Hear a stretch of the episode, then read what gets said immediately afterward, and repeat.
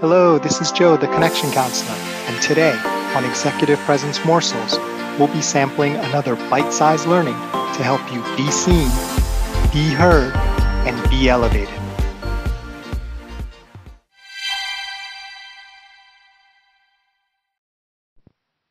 Welcome back to Executive Presence Morsels Relationship Key Week. My name is Joe Kwan, the Connection Counselor, and today we're going to talk about a concept which I think intuitively we can all agree with, but I was quite um, happy to see that someone had written a book and there was actually a lot of scientific study backing up this concept. And the book is called The Power of Bad by Josh Tierney. Um, I actually have written a short book review on it and I have it on my website. There's a link in uh, my show notes all the time where you can see those book reviews and I believe I do already have a review of the book and a link to it if you're interested in getting it. Now, um, this good to bad ratio is so fascinating and the numbers can change slightly, but the basic gist of it is that you need more good instances of something to offset bad instances. And this applies to relationships too. And the number that um, Tierney settled upon as a general purpose, generic number, right? Like maybe not perfectly applicable to everything, but just for purposes of illustration, is about four to one. Generally, you need about four good things to offset a bad thing. And I think intuitively we just kind of know this, right? You can have like all these great conversations with someone and sometimes like one really bad one can just throw everything out of whack and it takes a lot of lot of additional good conversations to get back even to even to where you were before before you can even uh, move forward and this is important um, for leadership as well and for executive presence how often do you as a leader or just as an individual working on a team reach out to certain people? Right? Think about it from their perspective and think about what people do to you from your perspective. Is there a person who only contacts you when there's an issue or there's bad news? Right? After a while, when you see their name in an email or on caller ID uh, or coming in on instant message, what is your sort of visceral reaction? Right? Because every time they contact you, it's something horrible, it's something bad, it's going to ruin your day. Now imagine a different person who contacts you all the time to check in on you, to see how you're doing. Maybe you're friends outside of work and you have these great experiences, you know, sharing a meal or maybe talking about a book or movie that you guys are both enjoying. Um, guys or gals are both enjoying, excuse me. Um, and then they call you for something that's really horrible and difficult. And you have that kind of, that bank account, that reservoir of good experiences.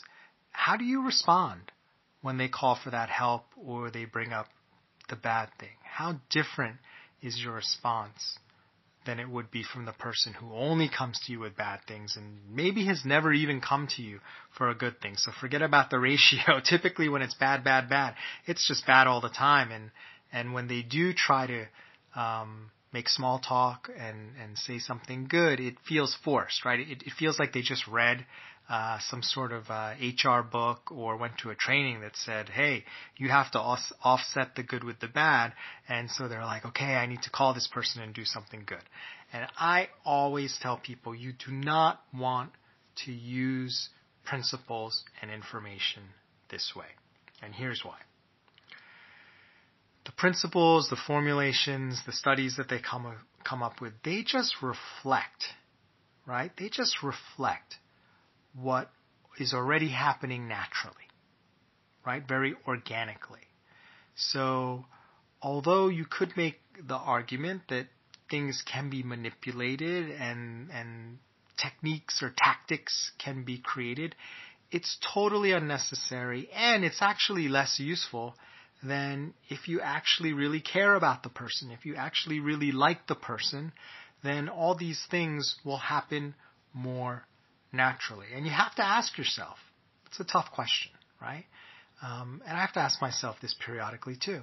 You have to ask yourself if it's so difficult for you to do these things, if it's so difficult that even when you're told how important it is, you just can't find the ability to do it naturally, you really have to ask yourself, why is it so difficult for you to care about this person? Why is it so difficult for you to lead with a heart that's connected and open to people? And ask yourself, is that the type of leader you want to be? Right? And only you can answer that. But be honest with yourself and ask yourself, is there something going on that it's not that other people need to be managed in a way or fixed in a way to make you a better leader and them better team players.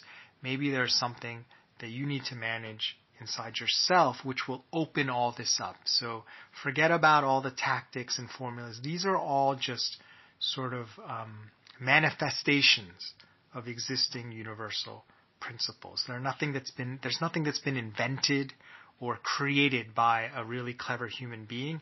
They're just observations of what already happens naturally, organically. A five year old can do it. A 60 year old can do it. Anyone can do it. It's not an age specific learning. It's just relating, caring. It's being a human. So today, I'd like you to ask yourself, uh, and be brutally honest, right? When you reach out to people who you manage or people on your team, how often do you reach out to them just out of pure concern, goodwill, to have a good conversation? Or are you the type of person who only reaches out when you need something? And ask yourself, how would you really honestly expect that to be received by others? Right? And put yourself in their shoes as to why they may um, not enjoy that, or why, why may some people may not care. But in any sense, I think generally in the general population, people like to be treated um, not as a tool to be used, but as a human being. Uh, and when you do that, more often than not, you'll be surprised at the lengths that people will be going uh, to help you out of a tough spot and to go above and beyond. Well, thanks for listening to Executive Presence Morsels. This is Joe Kwan, the Connection Counselor. Remember, it's not what you say, do, or wear, it's how you make people feel that generates executive presence. Nothing else matters.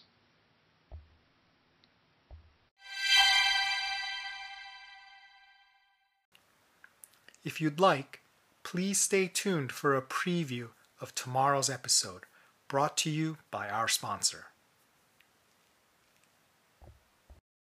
Hi, this is Joe Kwan, the Connection Counselor. Imagine this scenario. The good news is you've been promoted and now you have a team to manage. The bad news is you've been promoted and now you have a team to manage. Managing other people can be a little bit like parenting in that there's no manual on how to do it and often you can get different results depending on who happens to be on the team. And there's few challenges more difficult than having an insubordinate subordinate. And some people may think the easiest way is to just fire them, but that often doesn't speak well to your leadership and it isn't always within your power to do so. So in our next Connection Counselor workshop on February 23rd at 11 a.m. Eastern, we're going to tackle how to handle this tricky situation in a way that holds people accountable, gets good results and also keeps high morale with that person and also with the greater team. If you're interested in joining us, please register. You can sign up at www.joekwonjoe.com slash workshop. See you soon. The truth is, it's not easy coming up with content for a daily podcast like Executive Presence Morsels. One way I keep things fresh is by constantly learning from others. An easy and convenient way to do this is through audiobooks, and the Rolls Royce of audiobooks is Audible. Today, our listeners can try a free 30-day trial of Audible Premium Plus, which gives you credits for up to two premium titles of your choosing, access to the Audible Plus catalog of podcasts, audiobooks, guided wellness, and Audible originals. It's a buffet and no credits needed. And a friendly email reminder before your trial ends.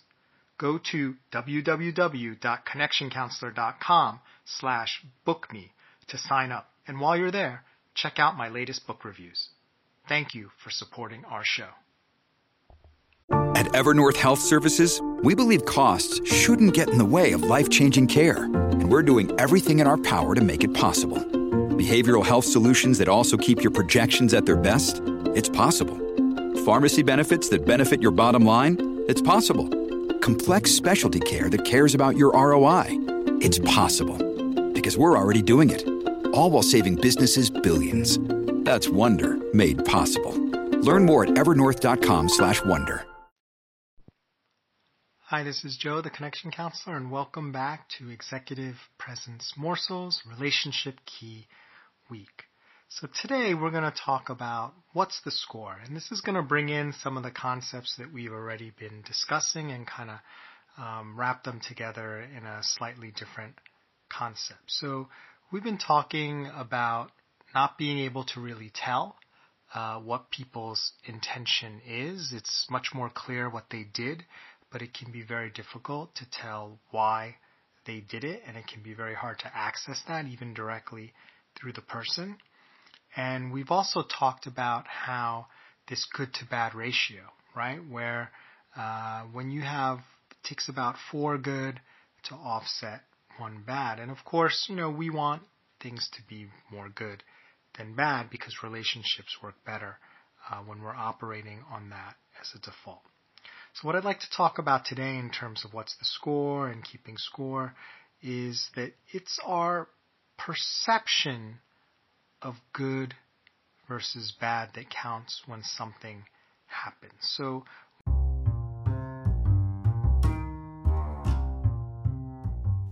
Thanks for listening. Can't wait to share the rest of the episode with you. Join us next time for another tasty executive presence morsel.